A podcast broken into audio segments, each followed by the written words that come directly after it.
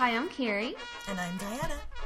And you're listening to Fiction Kitchen, where we're cooking with inspiration from our favorite books, movies, and TV. Today we're talking about the Hunger Games trilogy by Suzanne Collins, plus the movies.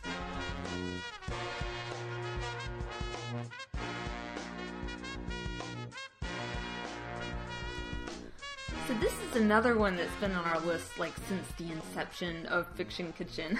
yeah, how could it not be, right? It's the Hunger right. Games. I mean, exactly. it's in the name. Yeah. yeah. so I think we're both excited to talk about it, but um, we waited until now since um, you know the second part of Mockingjay is about to come out, so it's very timely yeah. as well. Yeah, but before we get into all that, let's do tasty time. Tasty time.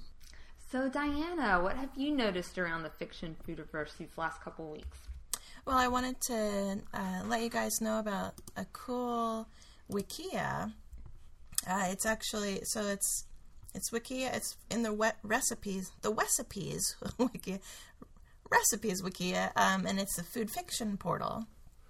And um, actually, uh, New York Comic Con uh, is is passed uh, recently, but they had this is the second year going that the food fiction wikia had a special food truck that um, had a few food items from uh, certain works of fiction um, but people voted on it was like they did brackets of popular fiction food and and then people voted on it and then there were like i think they ended up well they had a a huge winner, and then um, they like also made the runners up available t- uh, at the food truck.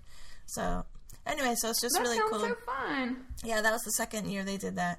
Um, but just regularly on the the food fiction portal, uh, they have these polls where you can create menus like fandom food menus, and this month it's the ultimate anime feast. So you can vote on like foods, well, whatever selection they have, foods from like popular anime. Um, so recently, it was like create the ultimate Gravity Falls menu, create the ultimate My Little Pony menu. So yeah, it's really oh, fun. Yeah, this seems. Yeah, I'm on the website now. It's pretty cool. Yeah. Oh, so okay. So, so here's the, the, My month, Little Pony menu. Yeah. Island size pizza, horseshoe fries, marzipan mascarpone, meringue madness, berry punch. Oh, this is so cute. Yeah.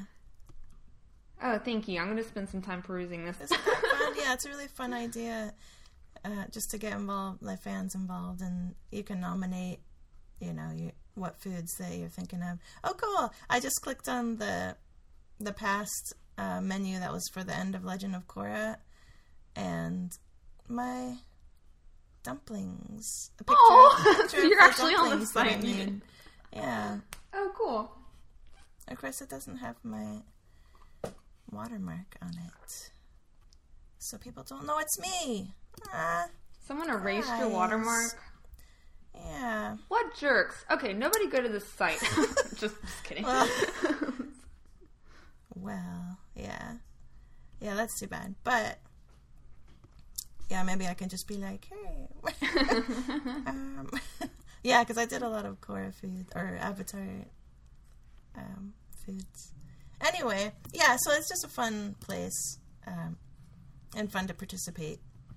Like they have fantasy food battle and things like that. So yeah, so we'll put the yeah. This is a lot of fun. Fiction, the food fiction portal of the recipes wikia. Yeah.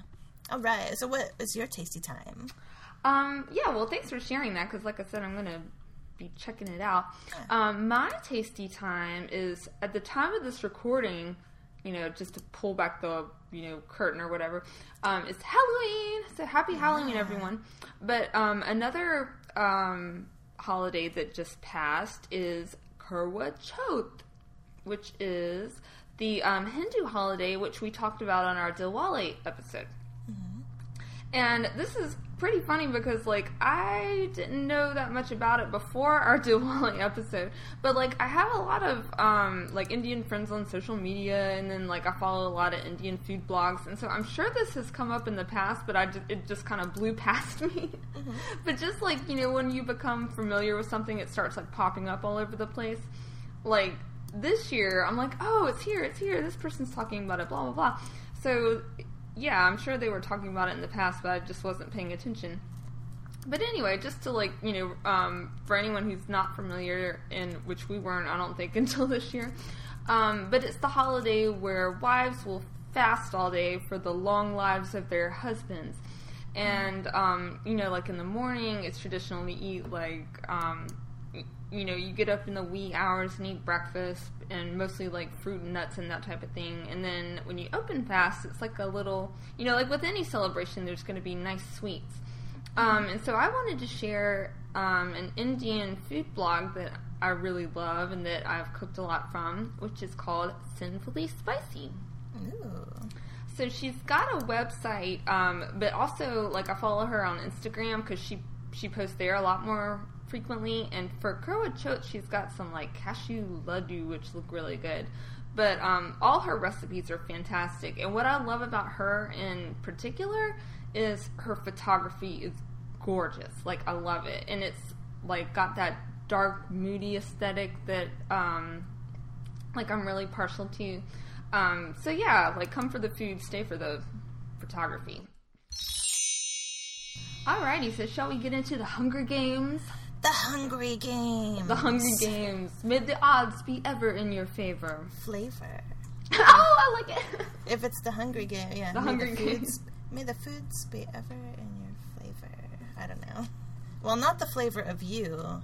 I mean, not you mm. personally, but anyway, if they were people flavored, I don't know. there might be a delicacy in the Capitol. Who knows? Maybe. Who knows? Everything else is. Oh my gosh. It's we're only talking about cannibalism because it's Halloween.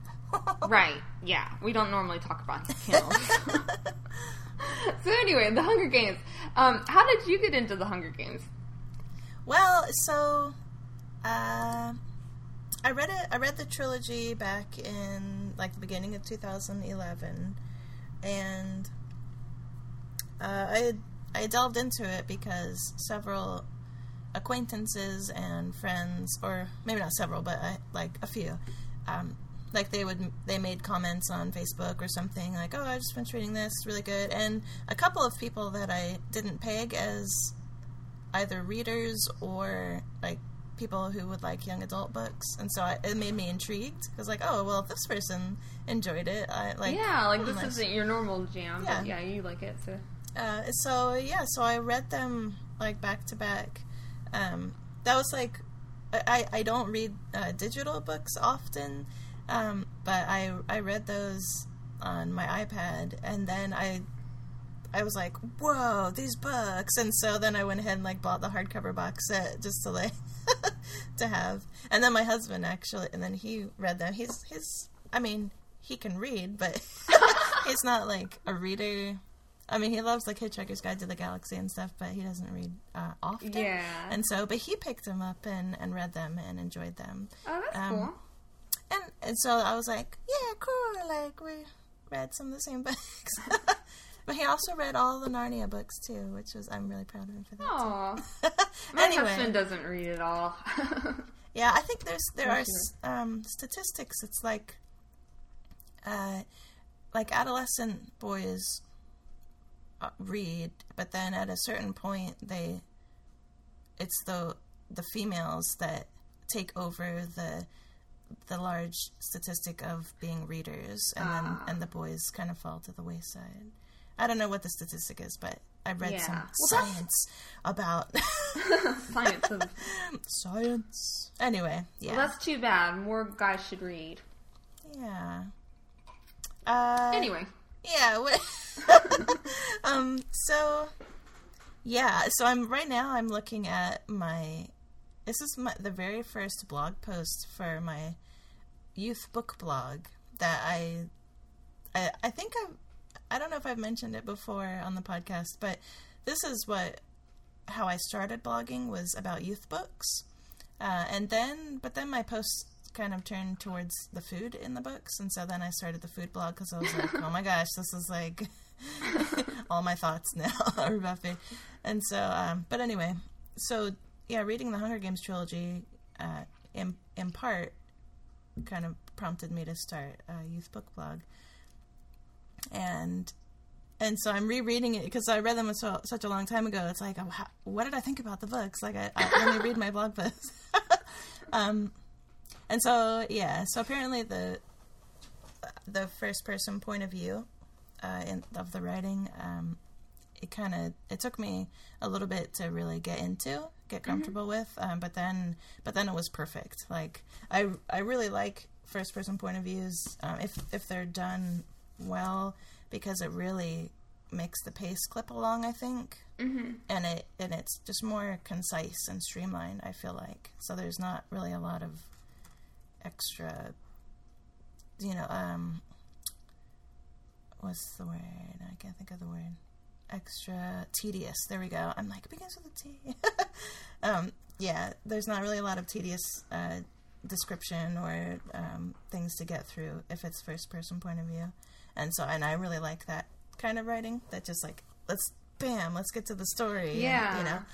And this is yeah, they they definitely are like fast moving books. yeah, and the personality of Kat, Katniss, of course, she's not very like flowery with words, right? Or, you know, so even her internal dialogue is just matter like, of fact to the this point. And this. Yeah. yeah, and I I love it. Um, yeah, and so when I was writing a little bit about my feelings about the book, it was, it was um, like I was like, can I actually say I loved it because it's about like kids dying? So, but I do like after the the feeling I had after reading the books. It's like yes, I do love the books because of the great story and the great writing. Like you don't have to love the well, you don't have to love the subject content. matter. I mean, yeah, yeah. There's but a so, lot of like wonderful books about like actual war, and yeah, just loving yeah, like the, so, the way the story's told doesn't mean you know. Yeah, exactly. So, yeah. so yeah, so it's like I, yeah, I love the the way that Suzanne Collins made the story and and her style, like her writing style is awesome. Um, yeah, and so so yes, two thumbs up, and my and my big toes. Excellent. Yeah. So, what is your experience? Yeah. Well, yeah. Similar to you, like I read all three books at once and loved them. Um, but the reason I read them is I had been hearing they were good for a while, and I can't remember like from who specifically, but I just kept hearing buzz about them. So I'm like, okay, I'll get around to these books eventually. Um, and then they started filming the movie yeah. And which was filmed in North Carolina. Mm-hmm. And actually, like parts of it were filmed right downtown, and I was working in downtown Charlotte at the time, and so um, like I think the Capitol scenes and stuff were filmed there. Um, but again, like at the time, I wasn't that familiar, so I just knew they were filming a movie, and I was like, oh, okay, that's cool. But then, like between the time they were filming and the time the movie came out, I read the books and I was like, oh my god, I'm so excited about these. I wish I had known yeah. like when they were actually filming. Yeah. Um, but yeah, so like I read them. Um, these were the first books I read um, on the best Christmas gift my husband has ever given me, my Kindle. Because I love, yeah, I love just reading digital books. But um, yeah, so like I got this Kindle for Christmas. I went to the Amazon store and I'm like, oh, these books seem to be popular. Um, so I got the first one and I loved it. So I tore through the rest yeah. of the trilogy. Um, yeah, so that's how I got into it. So this kind of tells a little about our our personalities. Is that you love digital books, and uh, yeah. I, and I like even though I had already read the books, I went ahead and bought like the hardcover box set. It really does because, like, I mean, I have gotten rid of books because I'm like, I love this book, but the print is so small and crappy. Like, if I read it again, I'll want to get a digital yeah. copy. Well, but also, yeah, you, so you like, like to have clutter and stuff. Yeah, exactly. Which like, I'm uh, like immersed in clutter. I'm not a hoarder, guys, but I have this thing where it's like I gotta collect stuff and like look at it. I know. Which I is, shouldn't admit that. It's probably like that's nice though, because like yeah, if you notice in our pictures, like even my family has mentioned this. They're like, your pictures are fine, but Diana's are so cute because Oh my gosh, really?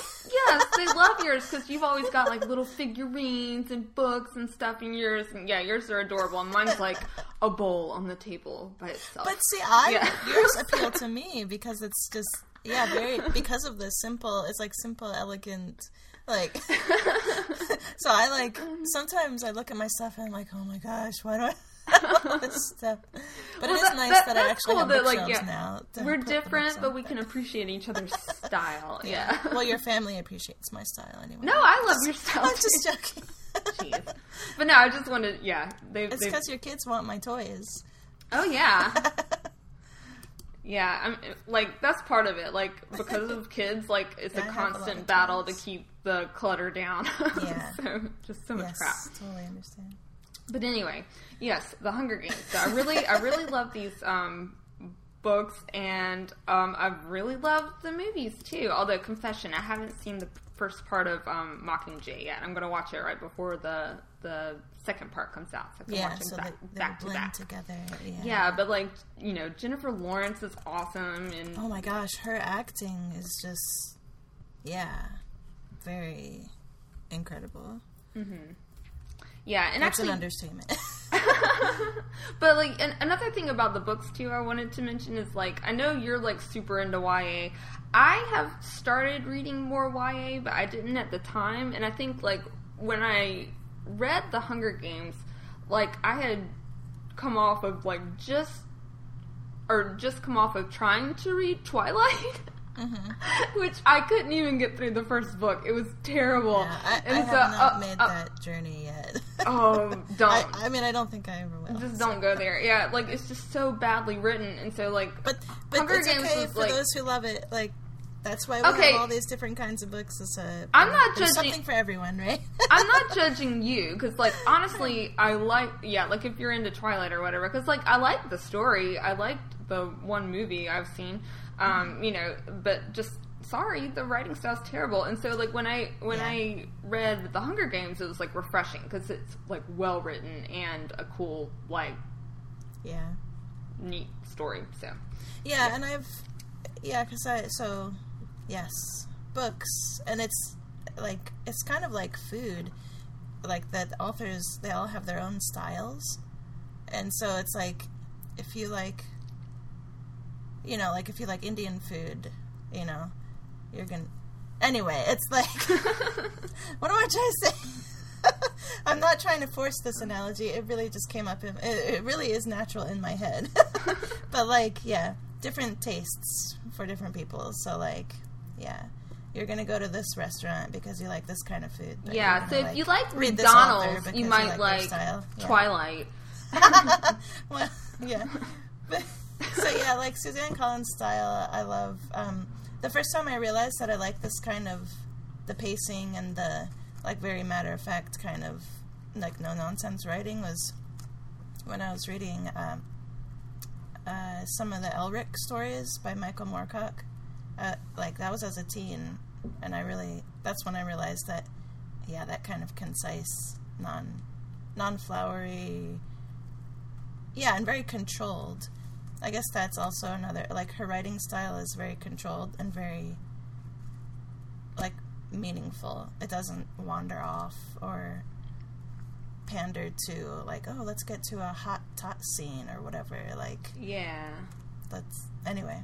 But even though it's not like flowery, like she does like a great job at like world building. I feel like Yes. because yeah, like it is totally different, and like she, she does a great job of kind of creating the atmosphere. Yeah. Yeah, and very and you know certain and there are there is like a, a poetic poeticism, poeticness, poetry in it as well in in the simplicity of like and some of the very like direct um, dialogue of people and and Katniss's observations and feelings like they're yeah it's it's good prose yeah poetry. So let's talk a little bit about some of the inspiration or potential inspiration for the Yeah. Hunger Games. So, yeah, yes, go. yeah, well, I was just gonna say, like, we all know, like, the the kind of basis for it and where she got the idea was like, you know, kind of a mashup of reality TV and war, um, which is kind of interesting because, like, it's stuff we deal with here in our world, like, on a day to day basis, and um, just kind of taking that to its like logical conclusion, I guess, like just kind of seeing where it would go. So, and I think it works really well in the story because, like, I, I feel like the reality TV aspects help help it from getting dragged down, but they almost add like a depth to the like sadness and grossness of it all because by making something so horrible so like flashy and like cool looking, it just makes it worse. you know what I mean? Yeah, and also Like you're not even taking it seriously.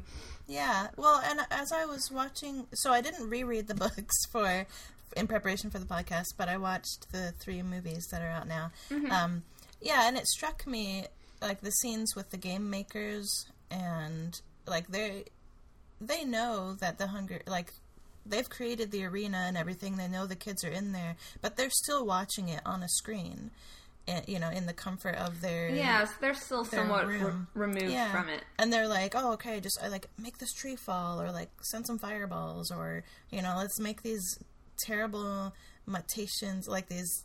Anyway, yeah, it's like bring, and they're all just okay, da da da, like yeah, and like what making would them appear. what would look cool and be entertaining and Yeah. you know get these people into the position we need them in, and not even thinking about how it like actually that that it's a them. reality. Yeah. So there's like this. So I, yeah, there's like this desensitization or like disconnect Mm-hmm. from reality, like from the reality of the situation, and it could be said like, oh, they're just so terrible, like they like they're so evil that they just don't care or whatever. But I mean. I, I feel like and the books show it um, to an extent that like the people in the Capitol it's not that they're evil people i mean some of them are you know I Yeah, mean, they're they all seem, human so they seem like perfectly nice people. A lot of them, they Yeah. just don't like grasp the gravity of the situation. you know? exactly Yeah. it's kind of like a yeah as a society they're kind of clueless or like a blinded you know? Mm-hmm. and we see that in some of the yeah more innocent people that we meet that are kind of frivolous and but they're yeah they're not bad people. Or they just haven't realized or like made the connection to the harsh reality of things. And they're so sheltered too. And so but yeah so they view everything like on the screen and and in these like pomp and circumstance like events and things. So so anyway, i just thought that was interesting i mean if if, it is a commentary on reality tv or maybe even Like us in general. maybe it's even the news like you could see it like things happen on the news and it's it's like it's just a story or it's Yeah, just you're like, oh, something that we're seeing remotely that's Yeah. terrible, and you get on with your life. you know? Yeah. Yeah. So so anyway, so I just kind of brought it like that was interesting, and and even like YouTube videos, eh, and like with the, uh, oh my gosh, there we go, the ice bucket challenge. Sorry, Oh.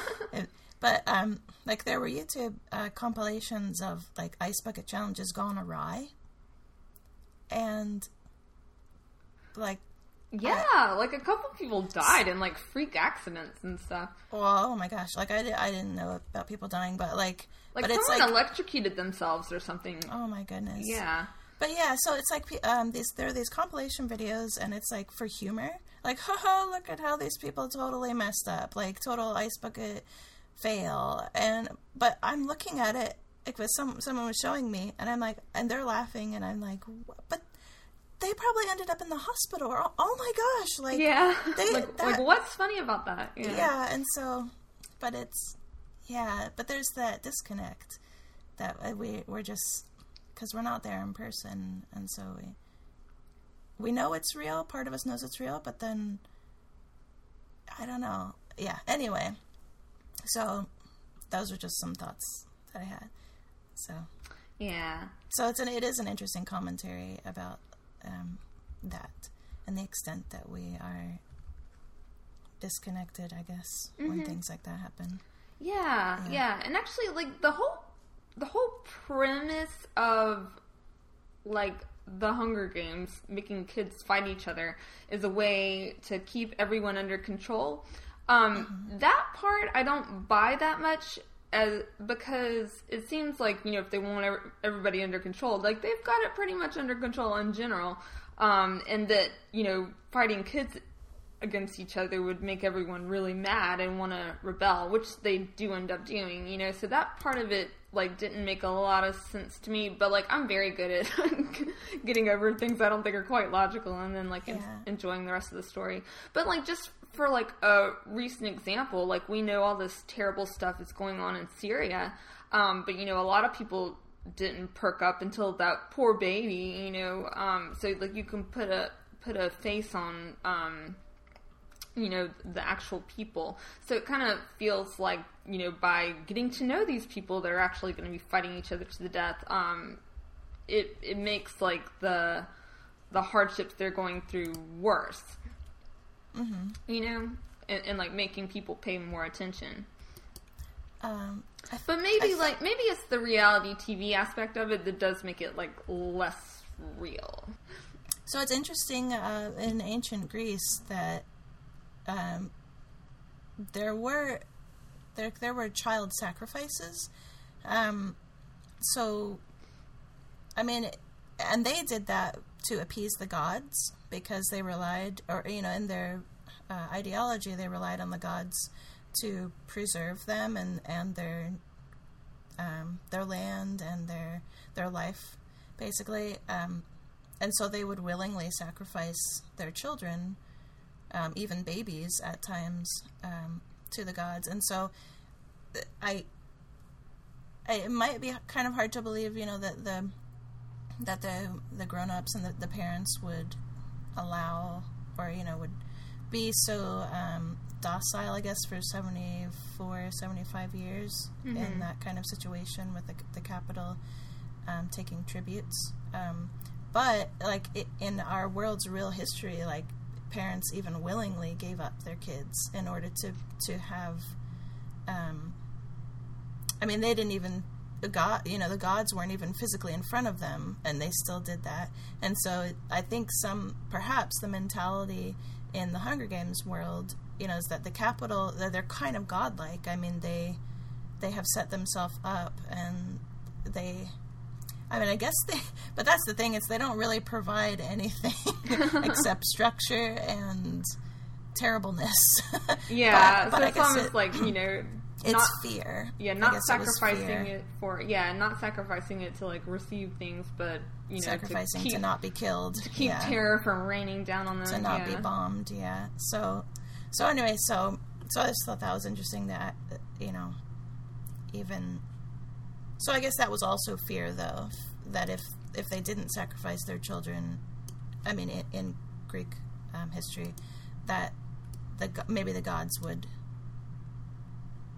you know, um, Yeah, destroy them, and so, so anyway, so like I kind of made that comparison, but but yeah, it is interesting. It's like how, as a parent, it's like how can you stand for that? How could you? But I guess it's just as a, as a district or as a, I mean, the Capitol, I guess, is a, a you know it's its own district, but that they have all this power, of like firepower, you know, um, arms and everything that they could have just bombed and wiped everybody out if they didn't comply. So I guess that's what the parents were afraid of. And yes, and so, but yeah, more Greek, Greekness.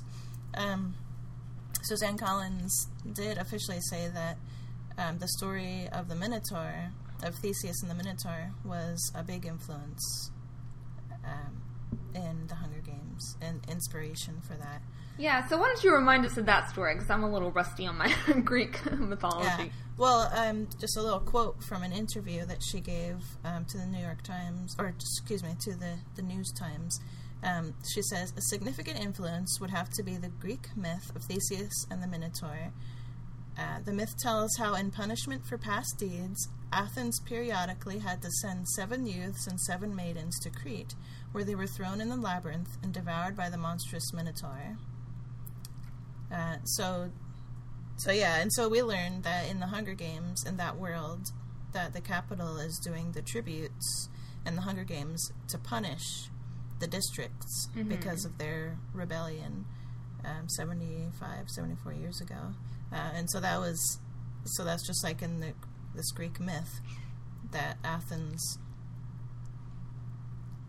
for their punishment, they had to send in send children um, as tributes. But there, but that wasn't like a fight to the death of all but one. That was just to like totally Yeah, sacrifice them to be food for by monster. a minotaur. Yeah. yeah.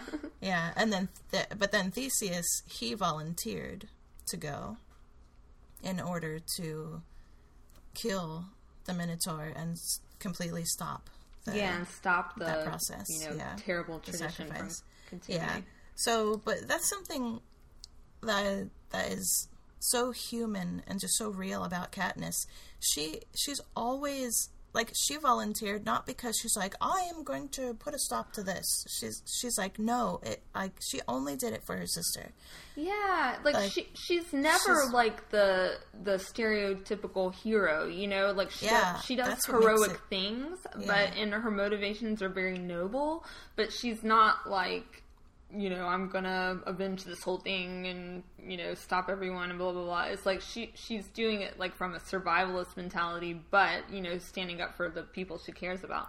Yeah, and even though she's very taciturn or you know not expressive, uh, generally speaking, um, and wordsy and all this, she is. You can tell that she has such a depth of love and care for those who she has attached herself to, like for Prim and for Peeta, and you know that she, and that's what drives her, and and like watching the movies again like that she she very much has that she the, the desire to help people but it's like if it's an individual in front of her and she sees that they need help like that that becomes her drive for that moment mm-hmm. like and i i just think that is so she's she's a very simple person in that way like very streamlined and very like she's in the moment and and i th- just think that's really awesome. Like, it's very believable. It's very she's a very authentic character.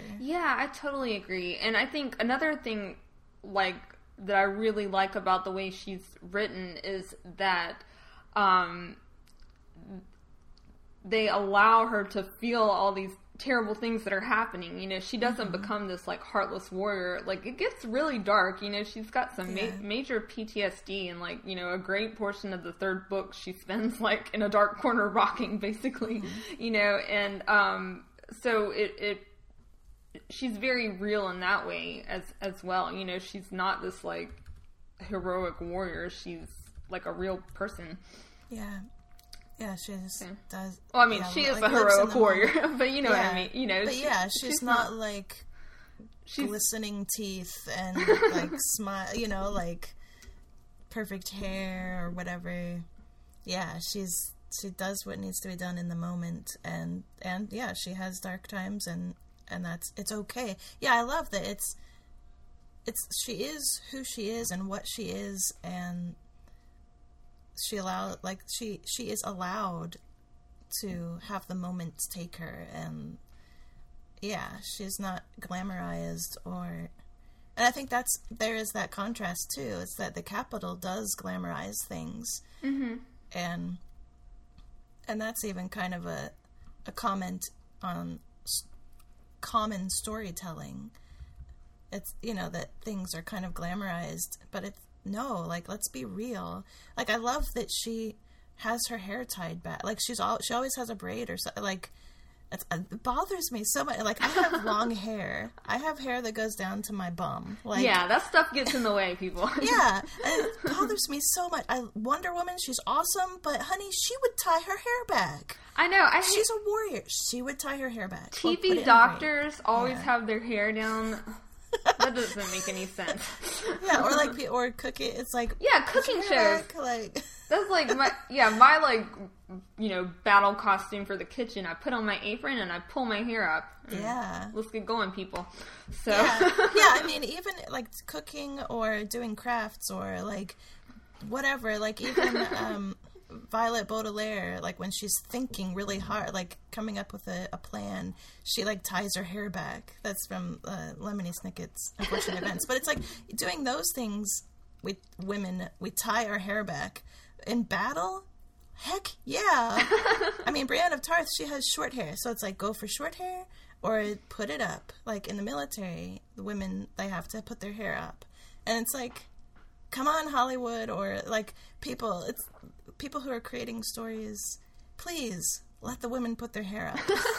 if you want them to survive, they need to be able to see what they're doing. Yes, yes. Yeah. anyway, so that was just something that I appreciated, and, and in the movies that they kept it. You know that she when she's in action, her hair is up. You know, in a braid, and that even became a symbol. Her, you know, her hairstyle, and even in the Capitol, yeah, they're like the Capitol. They, yeah, they like like the Mockingjay um, became a fashion, and the hairstyle became a fashion. Yeah, I really loved that. And Yeah, but could- they didn't re- understand the deep. I mean, some of them did understand. the yeah, they didn't meaning, understand the symbolism, but but they're most of them didn't. Yeah, but they're like perpetuating it, you know, without even knowing. but Snow noticed. Oh, and yeah. was like, you know, let's put a stop to that. but uh, as an understatement, but yeah. Um, oh, and that's something that I loved about Effie, that she, like when the quarter quell came, and she was like, "We need a token." Like Katniss has her gold Mockingjay pin, and I'll have my gold hair. And then she got a couple of things for Haymitch and Peeta, but it's like how like that was her way. I really enjoyed seeing her progression. Yes, because yeah, Effie's one of my favorite. heart. Yeah. Effie Trinket is one of my favorite characters. Yeah, because she Yeah. does start off just like uh, just as ridiculous as like most of the people from the Capitol, you know. But she she does end up very like Yeah. um, emotionally involved in in Katniss's whole journey, and Yeah. also we- we like get those those. Yeah. those symbols, you know, and those little trinkets that she came up with, um, like turn out to be super helpful because that's how they identify allies. Yeah. Yeah, exactly. Yeah, and that was a scene that was not in the movie, but I remember in the books was um, when Plut- Plutarch Heavensbee, uh, when Katniss first meets him, and they're like dancing at a Capitol, um, one of the many Capitol celebrations and the feasts. Um, and of course, you know, he's the new game maker, and so she's like, like, I hate you. But we la- well spoiler I guess we later find out that he is part of he's an integral part of um, the resistance or the Yeah. rebellion um, but he shows her I can't remember what it is I think it's a watch that has the Mockingjay on it um, but he but he tells her that it's become very fashionable in the Capitol and you know um, that a lot of people are sporting that kind of thing. But it's also his way he I, he was probably hoping that she would realize Right. that he is not evil. Um but she totally Yeah, doesn't get subtly it but then later we can we make the connection Hint later to her, but yeah, yeah, that he's an ally. yeah um yes well okay so we mentioned the greek uh, mythology about Perseus or Theseus. Sorry, one of those yeses. Theseus and the Minotaur. Um, but what what else? So there was also a contr uh, there was a controversy um, about possible inspiration. Yeah, that you it's know, exactly yeah. like Battle Royale, Oh, yeah. which is this Tell us. Yes, this like cult Japanese movie that I saw back in college for the first time, and I've watched it once since then, and I love it. It's like um, these. The premise is different because it's like these um, school kids that are acting up, so their teacher decides to take them to an island and let them fight each other to the death. Um, yeah, and it's very, and it's not just that. There's like a lot of similarities between that and the Hunger Games in that, like, they're made to wear these collars um, to kind of track them, and so like in the Hu- Hunger Games, they have these like um, like tracking chips in their arms or whatever. Um, and then you know some of the rules of the game um, like when, when they set the kids out, you know, they give them these backpacks, and so some of them have like weapons in them, and some of them have like frying pans and stuff like that. Which, So- according to Rapunzel, Disney's Rapunzel, that can also be a weapon. that's right, yeah. but some of them have like really useful stuff, you know. So you're just like Yeah. given the luck. So that's kind of like the cornucopia, you know, where they keep all the weapons and food and whatnot. Um, and then during during the day, like in, in battle royale, they'll call out like, "Oh, quadrants, so and so and so and so." You like you have to get out of those quadrants, so that keeps the kids Ah, moving yeah. around because like at a certain time, I think the I forget how, but I think like the coll- collars will shock them and kill them or something like that if they happen to be in those quadrants. Yeah. And so that's kind of like you know. Um, like the game makers can kind of control where you are on the board and you know Mm-hmm. especially in the in the second one where the whole board is a clock you know there's certain um like slices of it or whatever that um you know during certain times of day are activated. Um yeah so like there's a lot of similarities. Um this i guess it was controversial like i didn't like read anything like directly about that but like just my opinion of it it doesn't bother me because like she obviously drew inspiration from a lot of places and this is one of them and like the whole story around it is completely different you know so like Yeah. I, you know i don't i don't mind that, that she drew inspiration from this Well, it's not. It, she never said that she did, but fans noticed the similarities, and they're like, "Hey." Well, I guess they wouldn't be fans if they were saying "Hey," but I mean, there are a lot of similarities, but I just thought it was cool because, like, I really liked Battle Royale and I enjoyed like the whole kids fighting each other aspect. Um, because there is something, there's something so like you know, like primitive about it, and it really brings out different people's personalities. Because same in Battle Royale, there were some kids that went just like crazy and started killing everyone, and then there was like a little group of girls that like went off by themselves and started kind of like playing house. You know, they they kind of holed up in a place and they were making meals for everybody and taking in injured people, and like you know, so same as you know the the people in the Hunger Games. You know, you've got the the tributes that are or the whatever the what are they called? The careers. Yeah, the careers. That's what I mean. That that are just like going crazy on killing everyone. machines. yeah. Exactly, and then you've got the people that like are just really good hiders, you know, and then you've got people like Katniss that like do what they need to do, but they're not like out to kill everyone. Yeah, they're just trying to survive. Yeah, so I think like that situation kind of brings out you know different qualities in people. So I don't know. I just thought it was effective and I liked it. so Yeah. Yes. Yeah, and then and of course, you know, she, and she does say that she was inspired by, um, you know, Greek mythology and things like that. And so, I mean, Battle Royale, I don't know what the inspirations for that would have been anyway. But then there's like the Hitler Youth, and like, so there are, there are a lot of places to draw those ideas of children being put in battle or being forced to do, to kill or to do terrible things. So, yeah. Um, Yeah, even yeah, like today, like the the child soldiers in Africa, like that's really distur- Mm-hmm. Exactly. disturbing. You know that. Yeah, and it's and it's Yeah. real. Yeah, Yeah. real world. Um, So it's happening, people. Yeah. Um, and you mentioned the cornucopia. Mm-hmm. Um, so that and that's another allusion to um, Greek. Well, not mythology, but I mean, cor- cornucopia is also called the horn of plenty, and of course that's the, the symbol for Thanksgiving. Oftentimes, is you know food p- kind of rolling out of you know this um, horn. Um, but it's yeah, it's supposed to be a symbol of like nourishment and abundance.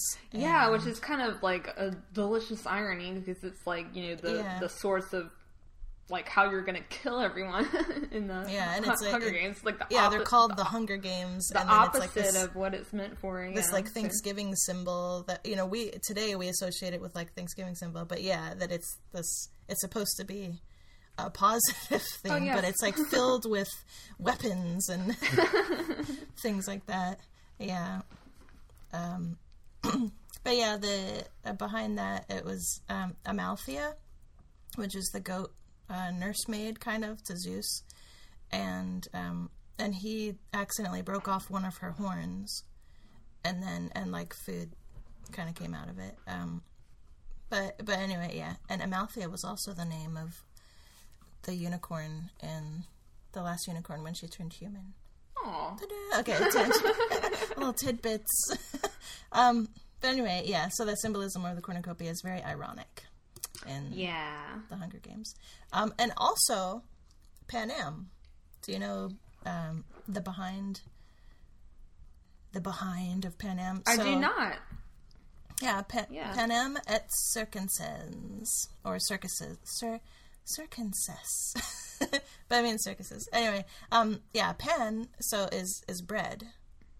Yes. Um, so so it's bread and games is what. So that's Latin. Oh, It's a. Latin phrase, and that's where um, Suzanne Collins got the name for Panem for the world that they live in.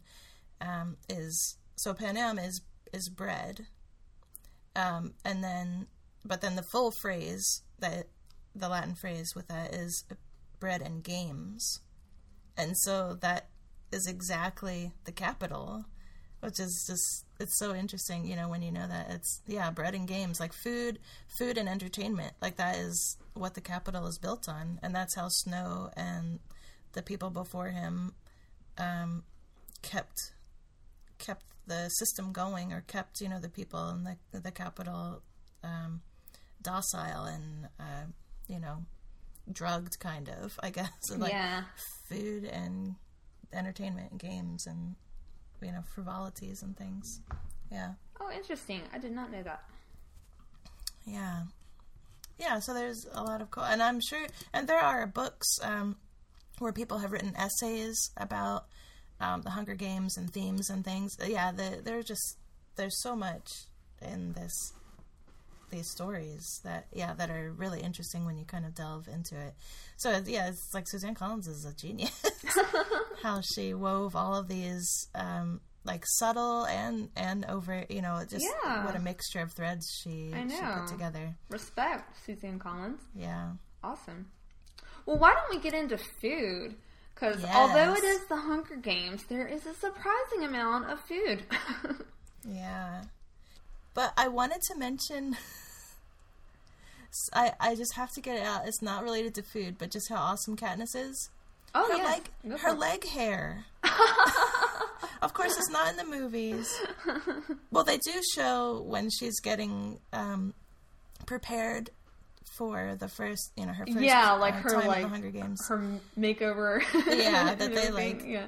Pull like they wax her legs or whatever. But in the book, I like I can't remember exactly where it is, but that it was so memorable to me. So all these years later, I'm like still remembering it. That she she like says goodbye to her curly dark brown leg hair, and I'm like, yes. Ain't Yes, nobody got time that. for shaving. Yeah, well, I mean, yeah, there's like hard, because- hard work to do in survival. yeah, there's no fashion or whatever in the districts. Yeah, it's just like you said, it's just survival and like pr- provide. She provides for her family and like all this, and so there's no like. I mean, she's a woman, she's a female, but there's no um, societal pressure of being feminine where she Yeah. is, and so yeah, so she's like. Why am I gonna shave my leg? Like, why would I take time to do that? And what's the point? Like, and so that just stood out to me like uh, uh, the realness of it it's like yeah like leg hair and she and she was like kind of sad to see it go. Like when they yeah peeled it off of her. So that. Okay food. Yes, straight from leg hair to food. yeah. Did you know that there uh, were hunger game and catching fire official chocolates? Chocolate bars I for each not. district yeah it's uh, i don't know if, how to say the company name but it's v-o-s-g-e-s Vo- voskis maybe um, so they actually created uh, based on the the output of the districts they created uh, inspired chocolate bars and i actually ordered some off of ebay like a few years ago Oh, nice. and like tried each one what do they They're- have for the seafood district? Oh yeah, let me. I can't remember, but let's see if I can find. It's probably seaweed, or no? Just kidding. It was sea salt. I'm oh, sure okay. was that would make more sense. I was picturing like shrimp. Yeah, and there was like chil- chili flakes and sea salt and coffee grinds and things like that. Oh, that sounds Um, delightful. but that was just kind of a curious thing. I don't I don't know if they have it for Mockingjay. Um, but anyway, just something to food wise, Oh, but cool. not in the books. All right, but yes. So food. Shall we go through like each book? I guess I don't have. I have some tabs, but um, yeah, we can either do that or we can kind of talk about like it's like memorable. like yeah, memorable ones or um by location or whatever. Yeah. I don't know what the best way to go through it is. Well, we of can. Well, we can the start. contrast too. Yeah, yeah, Yeah. So why don't we start in District 12, which um, is where Katniss is from, which is kind of like the Appalachian region. Oh yeah, Um, so the yeah the map for the Hunger Games.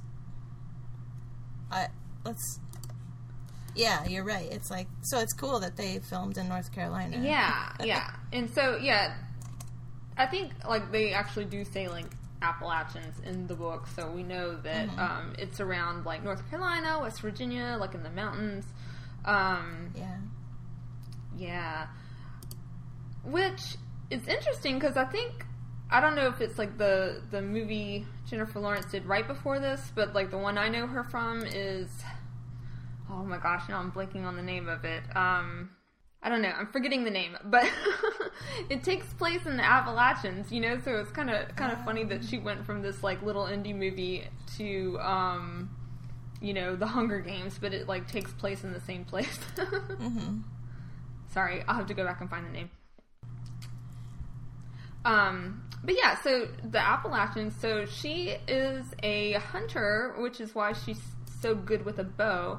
Um, so Oh, which her name, Katniss, is a plant, but it's also um, that same plant is also called arrowhead. okay. So which Oh, okay. bow I and got, are gotcha. Sorry, I didn't like make that immediate. no, sorry. but it's a real like you can have like um, arrowhead chips. Those are like common in Asia. Oh, You can, okay, like, It's, it's like a, a root vegetable. Um, oh, I didn't. a pretty pretty flower as well. Um, but yeah, so that's kind of cool. Well, and then of course back to Greek mythology. Sorry, like- Winter's Bone. That's the that's the movie I'm thinking of. But Oh, okay. Anyway, okay, go ahead. Um, but Greek mythology, like that idea of the female huntress is like Artemis Yeah. or Diana. Diana. Roman. Your yeah. na- your namesake. Yeah. but but yeah, very. I mean, she's also she's a goddess of the hunt, but also the goddess of like fertility and stuff. But often we, um, with the stories we hear of her, it's like that she, like there was some dude who like saw her bathing, and she got she was like. Here, like it was such a terrible thing, and so she turned him into a stag and hunted him. So, like that's more like Katniss to me. Yeah. like that not not the like fertility and childbirth and stuff but the yeah the the kind of like hardcore lady Yeah. Although, like, fertility and stuff does kind of play a piece in the plot, you know, when they Yeah, that's when they at the say that she's pregnant, you know, and so that's what gets people Oh, yeah, interested too. interested in her and stuff. yeah Um, but at and then at the end of the book she yeah she actually has- still kids. yeah and then but a few times she's like i'm never having kids like because the you know because of the reality of the world they live in Yeah, you don't want to yeah. bring them into this horrible place. Um, yeah, but Yeah. anyway, like she is a hunter, so she hunts things around. Um, so she hunts like squirrels, rabbits, that type of thing.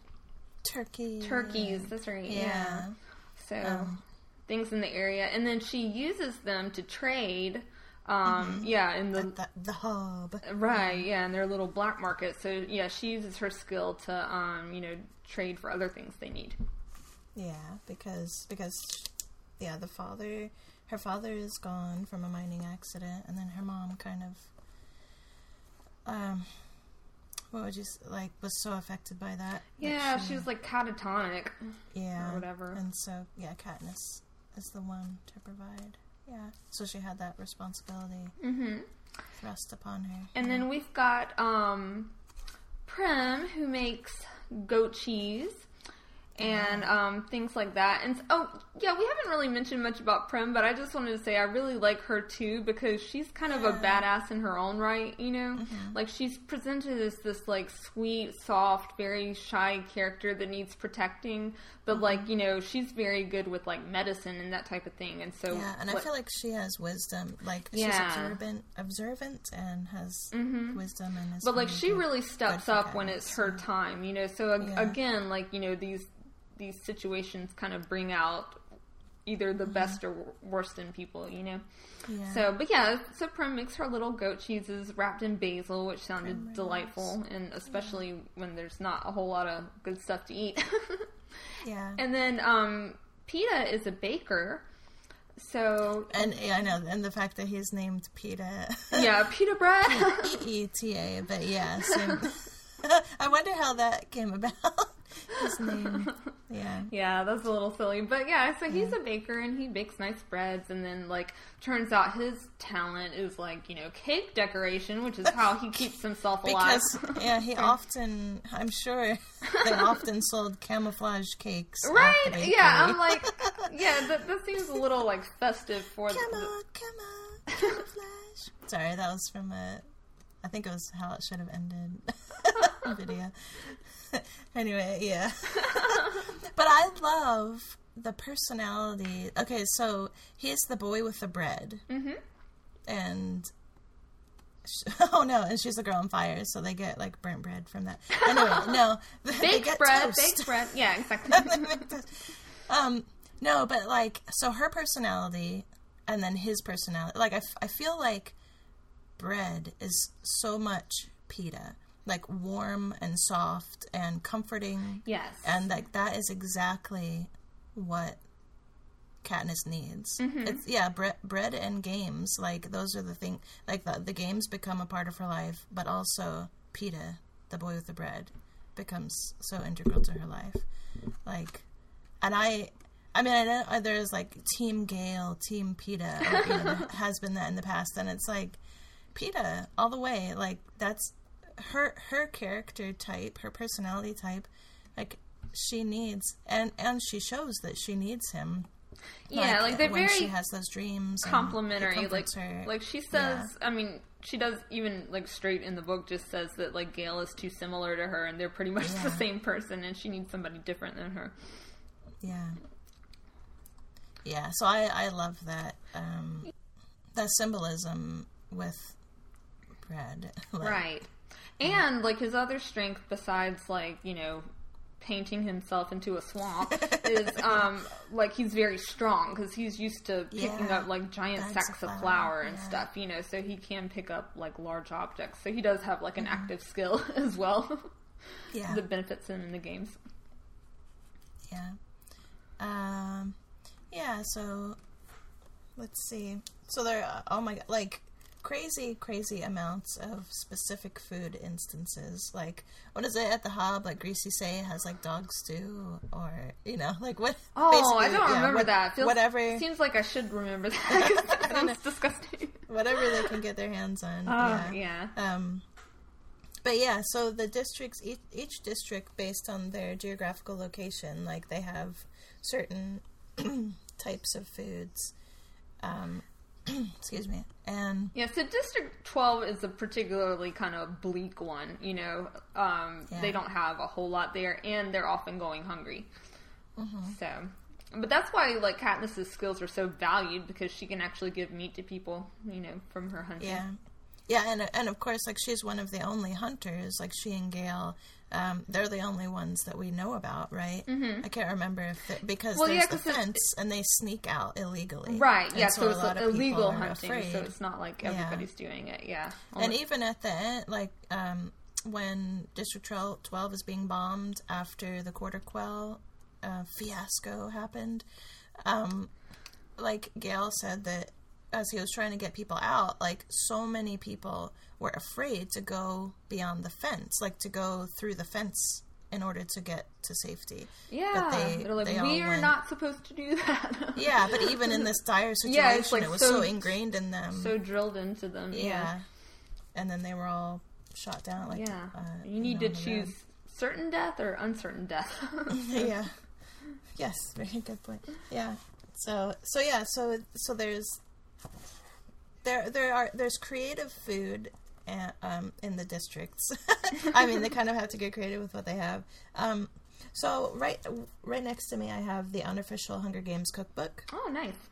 um, and there are actually a few unofficial cookbooks, um, but I think this one might be the The official, by- the official, unofficial. cookbook? yeah, or or maybe the most like Popular. Popular. Um, but it's by Emily Ansara Baines, um, and it's 100. It's one of those ones that's like more than 150 recipes, like inspired by. So there are some recipes that are directly mentioned in the book. Yeah, uh, some recipes are- for foods. Yeah, and then some that are inspired by themes or um, situate uh, scenes, etc. Nice. Um, but yeah, so that's really cool. But it's nice because she gives at the the top of each recipe, she gives um, a chapter, of the book and chapter that it was either taken from or inspired by. So this is kind of a, a good way to like go through the book. okay, yeah, food. since you have like direct Yeah. references. Yeah. Um Yeah, so like fearfully fried potatoes inspired from chapter 4 of the Hunger Games or um let's see. Uh, springtime soup, which is, is or uh, is mentioned in Catching Fire, a soup that tastes like springtime. Hmm. Um, yeah, so so that's pretty cool. So just that there are cookbooks out there. Yeah. and this one is nice because it does go because they're yeah, it's a trilogy, and I mean it's called the Hunger Games trilogy. So there's a lot of food, and there really is a lot of food on you know throughout the books, and so. I yeah. So this is not one of those times where I have like picked out Like, oh, here's put tabs yeah. on all of it. Yeah, that would be like a wall of tabs. like, but I do have some tabs in there. But Yeah. but yeah, um, but yeah, the great. I mean, the I think some of the most memorable is of course in the Capitol. Yes. So be- the Capitol because of the feasts. Yes, yeah. it's like totally lavish, and they are having like constant feasts. Yeah. So Mm-hmm. what what's some of the memorable Capitol food? Well, the first thing that springs to my mind right now is the the throw up drink. Oh God, yeah. So oh well, that's very like Roman too, right? Because um, yeah, they used to do that in Roman times, like have these enormous feasts and then you know purge and continue. So um, yeah. Yeah, when, whenever we go to a buffet, don't we wish we had something? No, No, no, we don't. Like No, I that, know. that just sounds terrible to me. Well, Like, because of the idea of all that waste too. Oh. Like that's what totally struck Peeta and Katniss. Yes, it's so they were at. This is in um, Catching Fire, and they were at one of you know one of the many um, festivities or feasts uh, thrown in the Capitol, and um, so I'll I'll just read a little bit. Um, this is chapter six in Catching Fire. Um, every table presents new temptations, and even on my restricted one taste per dish regimen, I began filling up quickly. Uh, and then she talks about roasted bird uh, with orange sauce. Um, and then, but she makes Peeta eat the remainder because she wants to keep tasting things. and, and she says, The idea of throwing away food, as I see so many people doing so casually, is abhorrent to me. After about 10 tables, I'm stuffed, and we've only sampled a small number of the dishes available. Um, and then Octavia, she comes up and says, Why aren't you eating? And Katniss says, I have been, but I can't hold another bite. They laugh as if it's the silliest thing they've ever heard. No one lets that stop them, says Flavius. Flava Flav, Flavius. They, they lead us over to a table that holds tiny stemmed wine glasses filled with clear liquid. Drink this. Peeta picks one up to take a sip, and they lose it. Not here, shrieks Octavia. You have to do it in there, she says Venia, pointing to doors that lead to the toilets, or you'll get it all over the floor. you mean this will make me puke? Peeta asks, and then they they just all laugh hysterically. Of course, so you can keep eating. I've been in there twice already. Everyone does it, or how else would you have any fun at a feast? Yeah, and so then it says Katniss is, Katniss is speechless, and then Peeta puts the cup down and says, "Let's dance," like t- you know, to leave yeah. that situation. No, we're not But doing yeah. that. I know, isn't that something? Like, yes, just that's like the uh, the epic example of the um, indulgence. Yeah. uh, yeah, of the Capitol. It's just like obscene, and they don't even think anything Yeah. of it. Yeah. I, yeah, because it's just part of their normal life. Yeah. Mm-hmm. Like it's totally they're totally like drugged with yeah, it's like that's how Snow keeps just keeps them that way is you know, is that they're like drugged with these these ideas of entertainment and and yeah, overindulgence and yeah, which is itself also very much a comment on society or you know a- aspects of society Yeah. but yeah, in the in the film, uh, it was they were actually it was really pretty. It was like these very thin little, um, like tall wine glasses with like like little champagne glasses, kind of. Mm-hmm. Um, and then it was like a pink, like a sparkly. Yeah, they did make it like a color. Yeah, so it looks very like pretty and elegant, but it's just Yeah. a very ugly thing. Ugh. I know, yeah. Yeah. But but you could totally like recreate that with like the edible pearl dust and maybe like yeah, some kind of sweet. I meant like make it like really s- sweet liquid, like a, a- using a flavored syrup or something, and a little pink tint. Anyway, I'm like I'm like it's so terrible, but I'm like I imagining know. You're like, how oh, to this create is how you it can make it for a Just party. a little bit of impact. Yeah, the irony. yeah. Anyway, Ugh. yes. And so, but she often, it's like she abhors the that idea in in the Capitol um, of of overindulgence, while she knows that her district and the other districts are starving. But I mean, she's human and she needs to eat, and so there are several times where she's like, "Okay, I can't take it anymore. I have to eat something." And she like, yeah, it's like soups and often I think it seems like she often goes for the soup. That um, at least a few times Mm-hmm. there are some scenes where she like that's what she goes for and what appeals to her. Yeah, Um, like there's a pumpkin soup in particular. Um, yeah. Yeah. which is what I made for my recipe, but it sounded Cool. really nice. Like, you know, she wasn't going to eat anything, but she comes to this table and sees all kinds of soups, and there's one that, like, drew her attention, which was, like, a creamy pumpkin soup Mm-hmm. with, um, like, slivered, I don't know if it says almonds or nuts, but slivered almonds and some black seeds. Yeah, so that's the description we get, which sounded delightful to me, so good choice, Katniss. Should do do you just want to go ahead and tell us about it? Like Well, we can do that when we get into recipes. Like, Okay, yeah, okay. we can talk, a- yeah, a little bit more about like food in general before we get there. um well let's see. So, like when they're actually in the games, they have to find things to eat. Um, yeah, oh, and that instantly makes me think of Rue. yes, poor Rue. so, Oh, Ru- yeah, that scene. That of course, I well, I think for everybody, like, yeah, like that scene was so moving. yeah, Well, just everything with Rue. So yeah, so Katniss has like shot a couple birds and like um you know takes Rue as her little friend and ally in the game and shares um you know Rue's really hungry because she hasn't been able to you know find anything to eat since they've been in there so Katniss shares her her bird with her. Yeah, I love how to their little meals that they share. Yeah, that they bring. They each bring something to their And invisible table. also, also in the um in the first Hunger Games we get these oh, the berries. infamous. Yes. Yeah. So the, yeah. these berries are like not only a food, but they play the part in several deaths and like the overall conclusion of the games. Mm-hmm. So yeah, they're collecting these berries, not knowing that they're poisoned. So Yeah, and then poor Fox. poor Face. Foxface, I had grown fond of her. Um, Yeah, she was so clever. I mean, Yeah. like, really. so she ate the Yeah, I berries wonder what and would have happened at the end if she was still. yeah. Oh my gosh! What? The dog, the dog mutts, Ugh. mutations. Oh my gosh. Okay, so I jumped in the movie theater like when when they first appeared. Well, they like one like jumped literally jumped out of the bushes and so like, "Ah," like but I knew it was coming because I read the books. But Right, in the yeah. books, that scene with them in the books because they're described as like having the human eyes like of the tributes who had died. Like it's Katniss. Yeah, they like totally freak her out because of their eyes, because they're human eyes, and she recognizes them as belonging to the tributes. And so, Although that was the part I didn't like that much because like it describes it, but like I really can't see how like she would tell.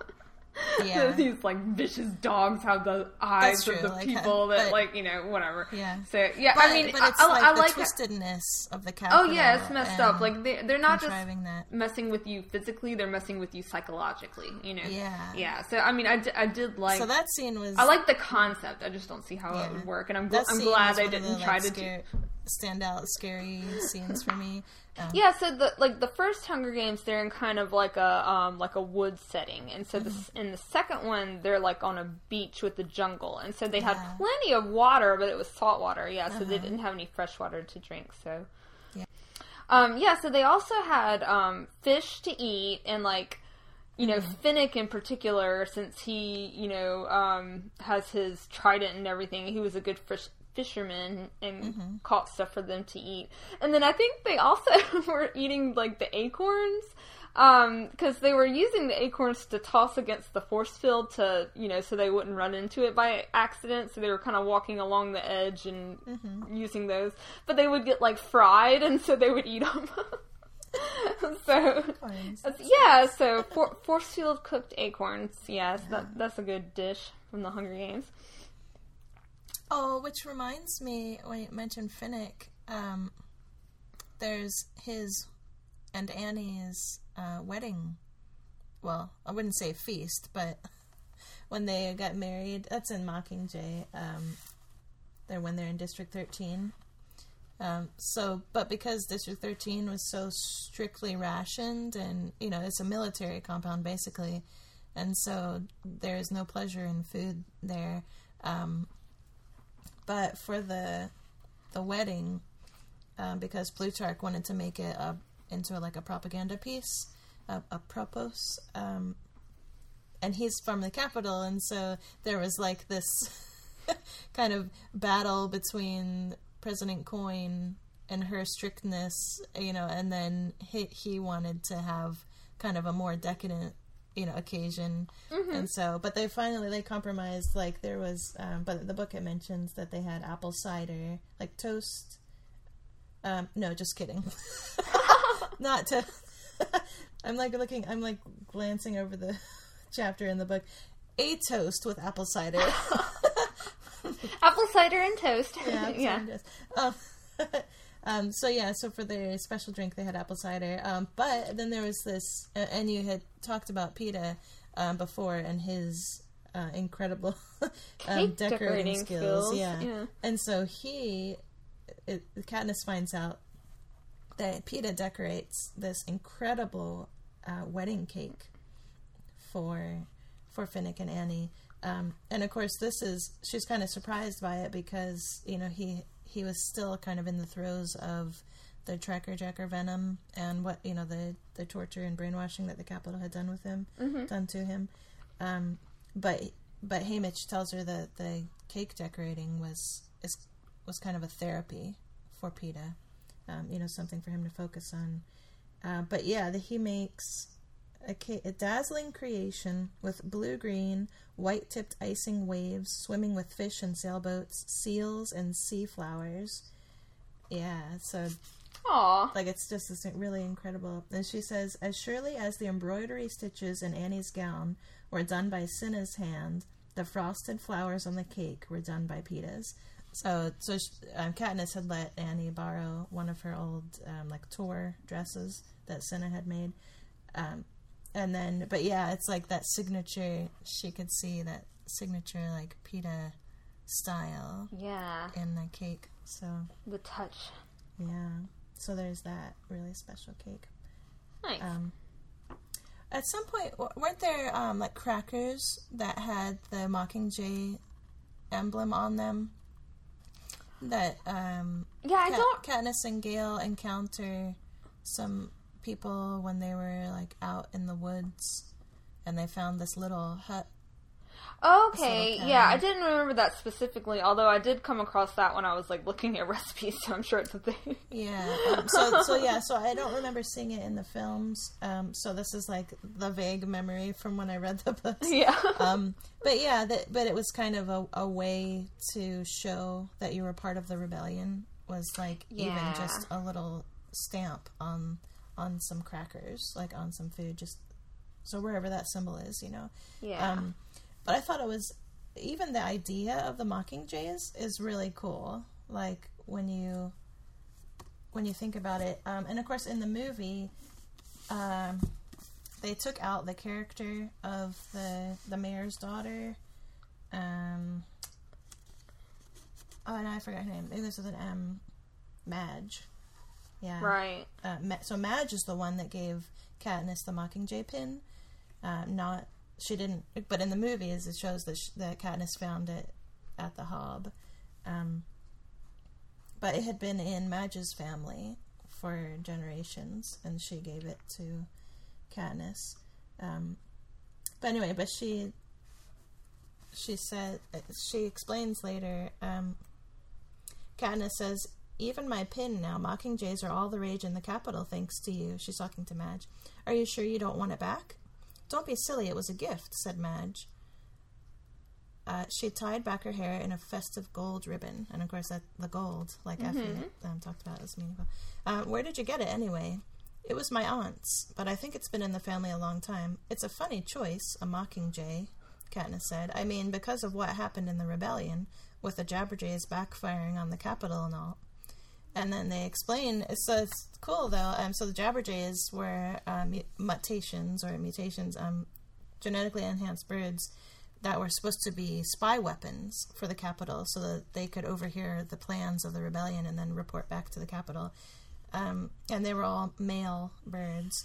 Um, but then the rebellion discovered the, the Jabberjays and what they were being used for, so they would send false messages to the Capitol. And then the Capitol had to. Um, they just dropped the Jabberjay plan, and so the the Jabberjays just like died out in the wild, but not before mating with female mockingbirds. And so that's how the mockingjays came to be. Um, and let's see, in a few years they became extinct in the wild, but not before they had mated with female mockingbirds, creating an entirely new species. Uh, but mockingjays were never a weapon, said Madge. They they're just songbirds, right? Yeah, I guess so. Uh, Katniss said. Um, and then she was thinking, it's n- not true. A mockingbird is just a songbird. A mockingjay is a creature the Capitol never intended to exist. They hadn't counted on the highly controlled Jabberjay having the brains to adapt to the wild, to pass its genetic code, to, th- to thrive in a new form. They hadn't anticipated its will to live. And so, like, I just thought that was really cool that a kind of explanation for why the why Katniss is considered the Mockingjay. Yeah, it's like the per- the perfect parallel. Yeah. Yeah, it's like something that the Capitol thought they had control over, and then it turned out that they, yeah, they totally did not have control, and they didn't intend for the rebellion or for Katniss, you know, what she represented to exist, and it just got out of their hands, and yeah, so I thought that was, so that's kind of a cool look into why that symbol, but yeah, even the symbol made it onto food. Yeah. so yeah, which is a good way, and, and again, subtle and Mhm. easily destroyable too. So that- Exactly. yeah, Yeah. so that you know you won't get caught with this thing. Yes, so if you want to be subversive, do it with food. Right. Make some crackers. Yeah. Um, one other thing I remember is a couple times they mention this stew of like lamb and apricots. Oh, plum. Yeah. Oh, plums. Okay, But yeah, I, never mind. I think Yeah. many people online have done um, that recipe. Yeah, and that sounded really good because it sounded Yeah. Mm-hmm. like kind of vaguely Middle Eastern, you know. Um, um, and I think I forget the first time she eats it, but then she finds it like canned, you know, because when they're when they're moving through the um, the Capitol and and stuff, and like through people's houses and trying to find food, they find some like cans of the stew, and she's happy about that Mm-hmm. because she likes it. so Yeah. yeah, that sounds pretty good. Oh my gosh, and that reminds me of another. The, the other really scary scene for me when I was reading the books was the the lizard mutations when they're like under the Capitol Oh, and I don't know, like the trailer for Mockingjay Part Two. Sorry, like- the third the third book's a little fuzzy for me because I read it a long time ago and I didn't watch the movie, so I'm like, well, well, no, Yeah. like it just stands out to me in Yeah. my memory because it was a scary scene to me. Um, but the it'll appear in this new movie in the next movie that comes Ah, out. Um, okay. But in the trailer, that that's not how I envision them being. But you know, it, so in my mind, reading the book, it was like much more. I don't know, more like sneaky, lizardy. and-. Yeah, the Capitol. I'm like, how do people? How do people live there? Like, be feel safe there with all of these like booby traps and stuff. I mean, of course, those weren't probably weren't there when It it, sounds just like- regular capitalness. But like New York City with crocodiles and the sewer system Yeah, and stuff. but I mean, or there are alligators. other- Yeah. yeah, there were like other when they were above ground in the Capitol, like you said, when they were like finding the like canned goods and stuff in the in the abandoned apartments, and and it's like, but there were just these traps that I mean, I- imagine. I mean, the way it was written, I I, I just imagined that it, they were all, had always been there. Yeah, I think it's I think you're right. It's like like It's like, oh my gosh, the co- the contrast is really effective because like on the surface it's like this happy place where you know people are ridiculous and have plenty of stuff, but like just under the surface it's like really Yeah. really messed up. Yeah. And I wonder if people are vaguely aware, but they just push it aside. Like they just, yeah, put on this like crazy smile in order to Yeah, just well, pretend like- it's not there. I, I think they're like even more ridiculous because they're overcompensating. Exactly, exactly, yeah. Because like they they know something's wrong, but they just choose to ignore it, which is you know commentary on society. so Yeah, yeah, yeah, yeah. Well, and, and uh, you mentioned the the lamb and plum uh, stew, uh, and then that reminded me. So there, so we'll put some links to um, because there are a lot of sites that have done Hunger Games inspired foods. So we'll try to gather up a few. Yeah, yeah. and, and put some links. Um, because a lot of people have done like a really great job, Yeah. like you know recreating this stuff, and yeah, there's some Yeah. delicious looking stuff out there. So we'll do yeah like a link roundup. Yeah, and um, some of the other, because thinking about rest, like what what I wanted to make, um, like so I've made uh, the goat cheese in the past, uh, and then I made cheese buns for Catching Fire, um, and so I did something for Mockingjay this time. But um, like raspberry soup is mentioned in the book. Oh, that's right, it is. Yeah, and we and we did that for um, Boys Over Flowers episode. Shinhwa High. Yeah. Uh, um, and then mushroom soup, soup? soup is mentioned, and um, we did that, or I did that for the David the Gnome little collaboration we did. Um, and then parsnip soup is mentioned, uh, and that reminded me of the Rapunzel soup. Right, and, I actually made your Rapunzel soup and it was delicious. So yeah, par- parsnip and hazelnut soup. Yeah. Um, and then pea soup is mentioned, and haven't you? Isn't that what you made? That's what I made for the um, The turtle. Mhm. Yeah, Thousand and One Arabian Nights. Yeah. Yeah. So it's kind of cool that like all, many of the foods mentioned Yeah, like um, have we, popped we've up kind other. of done yeah for for other things. Um, so so maybe we'll kind of gather them up and and post those um, because those would be great for a Hunger Games um, feast. or, Yeah, know, yeah, definitely. Um, yeah. Uh, so some something else um, that I wanted to mention um, before I forget. It's it's not food related, but um, Peeta in the very beginning, he, before like the night before the first Hunger Game, he says that he does not want the Capitol to change him.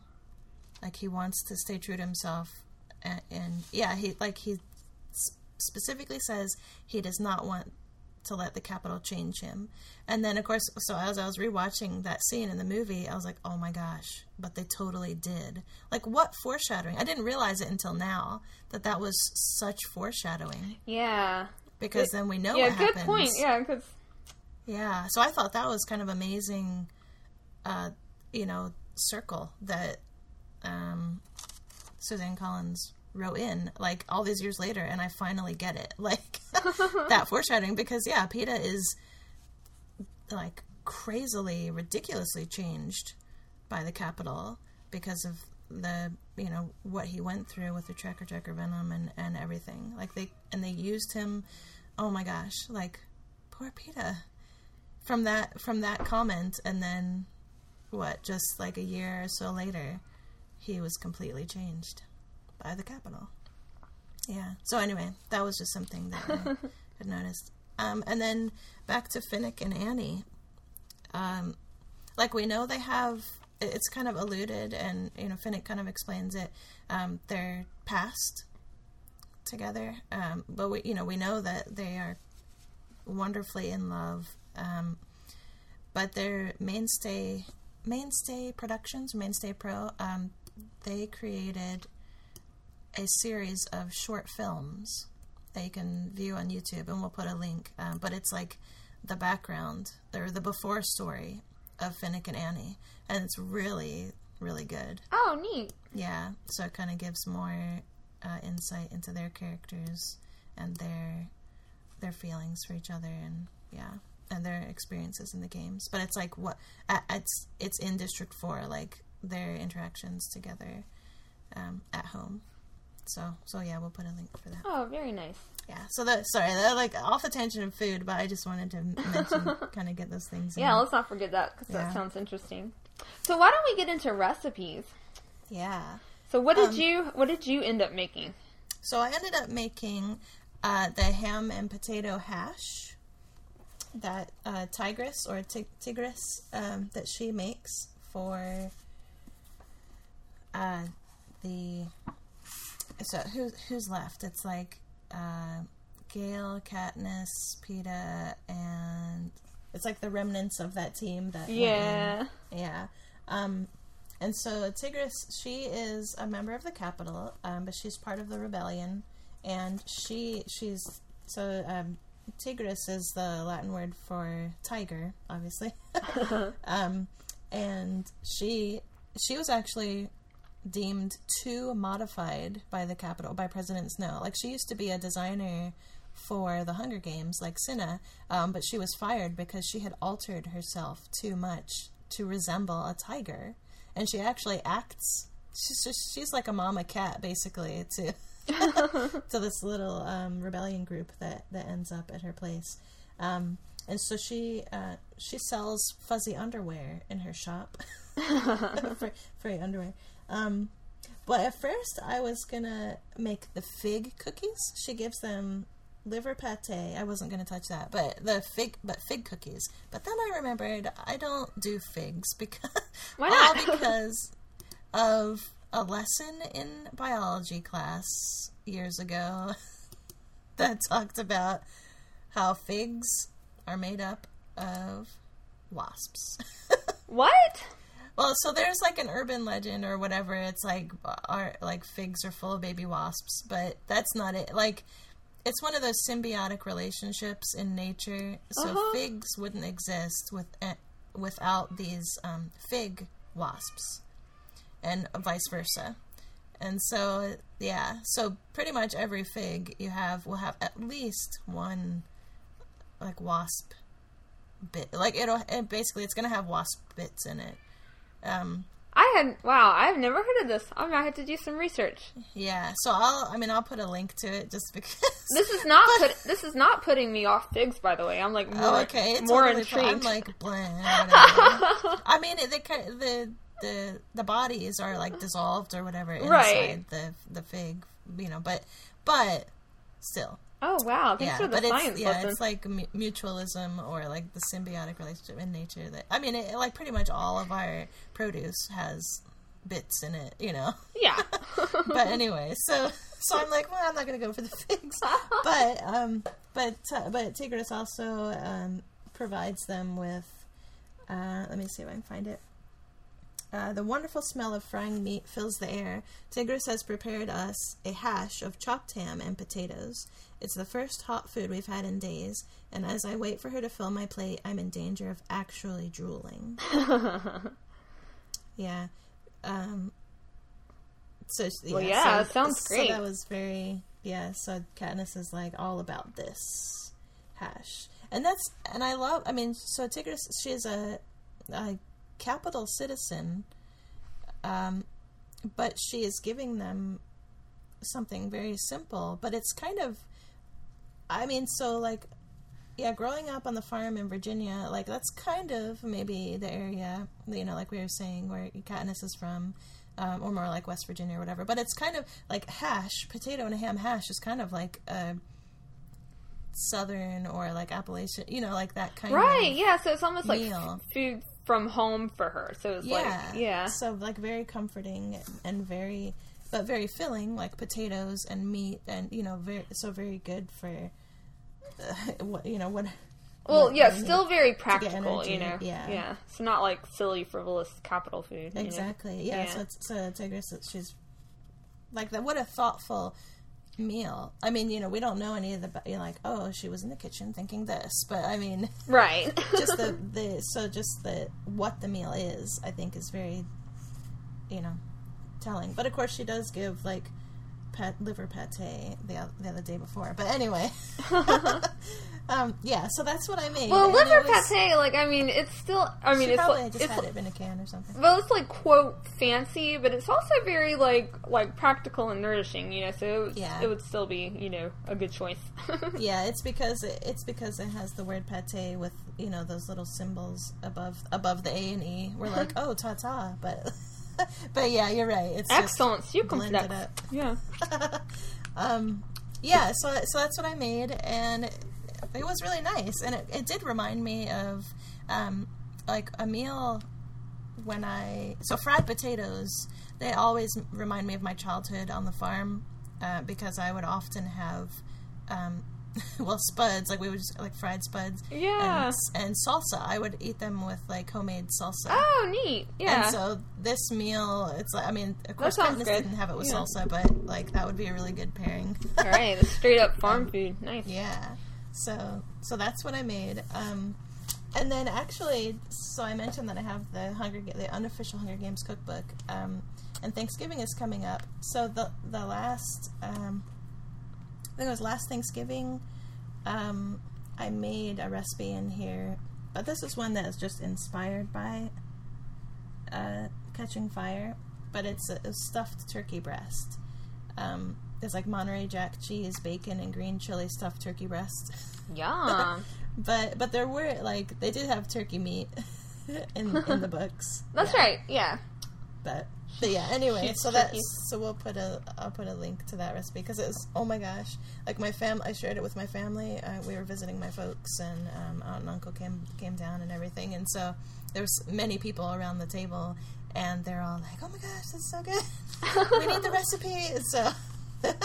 So that so that's a really good recipe, um, inspired by the Hunger Games. Um, but I'll, I'll post the link. I kind Nice. of changed it a little bit from what's in the book, um, but anyway, yes. And then as I mentioned, like I, I've made the goat cheese and the um, cheese buns. Yeah. Which buns are different than biscuits. A, a lot of the recipes you'll find online for Peeta's cheese buns are actually biscuits, but buns rise with yeast. Yeah, yeah. Buns are like So- fluffier and biscuits are like more dense. And, and biscuits are like a quick bread, like you said. And yeah, buns are yeast Yeah. bread. So there's so the fact that Peeta is giving like cheese buns, yeah, that takes more time, and he knows that they're Katniss's favorites, and so like he takes the time to make them and give that because it takes like an hour to rise, and sometimes there are two risings, and you know. So anyway, so I think that the fact that they're buns kind of makes Yeah, more, it's like more of a process and like a little bit more. of spe- is more telling about yeah, more special. Yeah. yeah. anyway, yes. So I totally want to hear about your recipe. Okay, sure. Um, well, my I wanted to make the goat cheese. Like I was excited about this, and so I did a little research into it, and then I talked to you about it because you've made homemade goat cheese. Um, yeah, so we'll definitely link to that because it seems like not that complicated. You know, like you can make goat cheese in your home if you are able to find the goat milk. Find which- goat milk, yeah. yeah, which I guess that's the hardest part of this recipe because I went to two different grocery stores and Really? they did I- not have it. So I was like, I'm okay. kind of surprised because that's an alternative. Um, Well, I was really surprised. Like I first tried at Whole. Foods and they have everything, you know. So, um, yeah, but they did either they didn't have it or I was just like not finding it because. But I looked for a while and I didn't see it. Yeah. So, yeah. Um, but you can you can uh, some of the recipes online for like Prim's basil and goat cheese. They Mm-hmm. actually just start with store bought goat cheese. right? Yeah. Well, you can So- obviously buy goat cheese, Yeah, and then also like cheating. I found goat goat milk kefir, which is like that like yo- Oh, yogurt yeah. drink, and you can also yeah. make um yeah goat cheese out of that. Gotcha. Yeah, so like Yeah. you could go there, but I was like, yeah, whatever, I'm done with this. So Yeah, totally.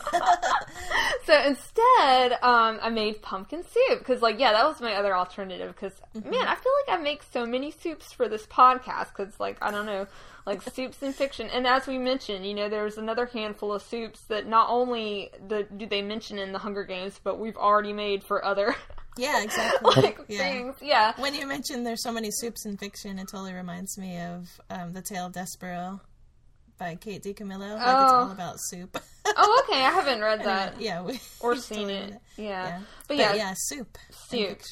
So pumpkin soup, and it just sounded perfect because, uh, you know, as we mentioned, we're recording on Halloween, and um, I haven't actually like made too much pumpkin stuff this year. Like normally, I go pumpkin crazy like as soon as fall hits. Like it's even late late August, and I'm like, Pumpkin yeah, crazy. I could just see it. I know. I'm like, oh music yeah. starts playing and like little pumpkins falling from the sky. That's basically what it's like. You know, I've been calling it like, oh, Pumpkin Fest 2011, Pumpkin Fe- Fest 2012. Nice. Yeah, and like I go, you know, I love it all. I love, you know, acorn squash, spaghetti squash, butternut squash. Like, you know, I'm mm-hmm. I'm all about it. But this year, like, I think. I've just had like kind of a fatigue from previous years, so I think I made spaghetti squash once. But now that it's like Halloween, I was like, "What have I been doing all month? I haven't done like pumpkin anything." Who So- am I? I know exactly. I, I swore the Hunger Games weren't going to change me, but yeah. So um, but anyway, so I decided to make pumpkin soup. You know, this month is not going to pass without me making pumpkin something. So I saw, you know, lots of recipes online, and um, most people have interpreted the black seeds as poppy seeds, which you know is you know a very good interpretation because that makes a lot of sense.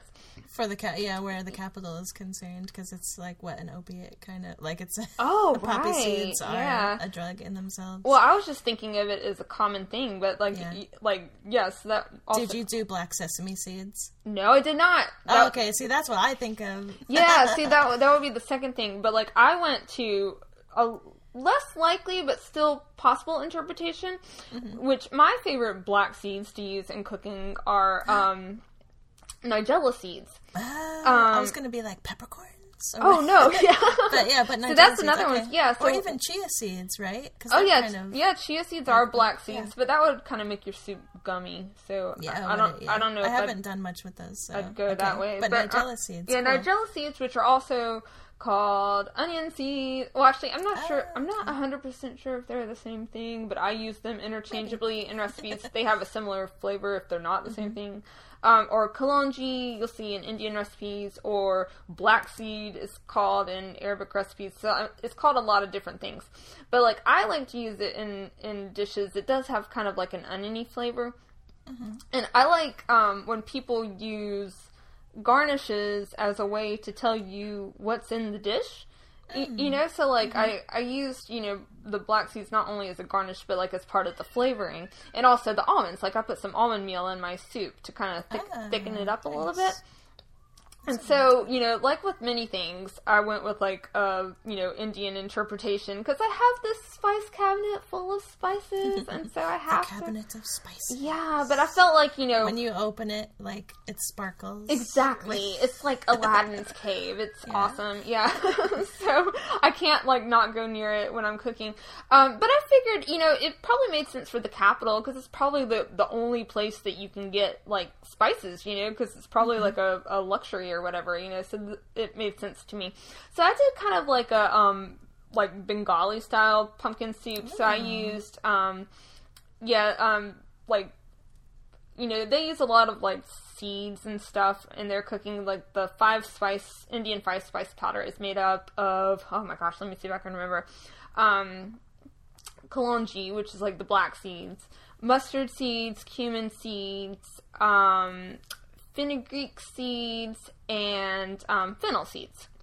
So I used a little bit of each of those, and then just did like onion, garlic, ginger, and um, pumpkin, and then I made it creamy with coconut milk.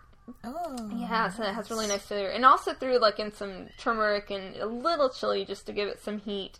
Um, and I put um, curry leaves, which gives it this like je ne sais quoi. Like it gives it like a, Wow, a that sounds so. yeah, like it gives it this like fra- cacophony of. yeah, like the curry leaves I love. I'm because I've never had anything like them, and so like whenever I'm eating anything flavored with that, like you just. It's one of those things that like you're not sure what it is, so you keep taking a bite to like kind of try to figure it out. I feel like that's what Katniss would do. Yeah. That she would. Yeah. like what's in this i don't That's know really yeah yeah so my, my soup turned out delicious and like i'm really happy with it because i've made many pumpkin soups in the past you know i've got like a pumpkin cheese soup i make and then like something else um but this one turned out delicious and i'm really happy with it so i'm gonna definitely i will definitely make it again um Mm-hmm. yeah but it's like a creamy pumpkin soup and then of course garnished with the um you know slivered nuts and black seeds like she describes Yeah. in the book Oh, that sounds. I can't wait to see pictures of it. Yeah. Like, that sounds so nice. Oh, and yeah, I totally forgot. So when you were mentioning um, at the quarter quell, the food that they ate, Mm-hmm. um, the fish, but then also um, oysters, and Peeta got the right pearl, right right right which and, and was gives a very important item for Katniss later on. I'm like, ah, how could I forget that? yeah, so oysters if you're having a party. Oh yeah, oysters are the best. Make sure they're fresh. yeah, like I'm not into that, but yeah, growing up, like my mom, her side of the family, they're um, or my my mom and then her mom. Uh, anyway, they're from Baltimore, oh okay, uh, yeah. and so yeah, whenever like her brothers would come visit us, they would bring like fresh, like a cooler of fresh oysters, and then they would like go outside and just like like slurp. Oh, yeah. together. I'm like, Ugh. No, see, yeah, like But- that's how my family is too. Because like my my dad's mom's side of the family is from like Eastern North Carolina, so mm-hmm. yeah, they're big into like seafood and stuff. And like if we went to Thanksgiving at their house, they'd have like an oyster shucking outside, and yeah, it mm-hmm. was great. And so like I've eaten them ever since I was a kid, so it never felt weird to me that Yeah. like this is a raw slimy thing that like a lot of people consider gross. Like it was just normal, so I Yeah. I, I always liked it. And But then I was curious because, like, he found this big old pearl in the oyster, but isn't everything fabricated by the by the Capitol, like by the game makers? Anyway, so it's like, how did that oyster, like the big, oy- like the big oyster pearl, like? So that's kind of a curiosity. Well, I mean, they you know they fabricate everything, but then it kind of just goes to itself, you know. So like, Yeah, so I, so that makes me wonder about like how long that arena was there, or if it was built around an existing place. Probably that's how I always imagined how it. did Like, Peeta pick the one oyster that had like a, a substantial pearl in it? Well, you know, like I feel like everything is fabricated, but they pick like an existing location, so they've Yeah. already they've already got like a head start because it's not like they're complete. You know, it's not like there's purple trees everywhere and whatever. Like the the locations are like somewhat realistic, you know, and then um. So I feel so like that just kind of made like a curiosity. Yeah, I feel like they, they the pick a place kinda. and they go from there. So like I didn't really question that too much. But yeah, but yeah, Yeah. good point. Oyster and pearl. Yeah. All right. Um, well, I guess we're ready to wrap up. Um, we'll post recipes, which we have lots of this this episode, um, as well as links to anything we talked about at our website, fictionkitchenpodcast.com. Yep, and you can find us on all the social medias. On Twitter, we are at FKPod, and then Instagram, Facebook, and Tumblr, we are Fiction Kitchen Podcast. All right. Thanks so much for listening. Okay, yeah, we'll catch you next time. Bye.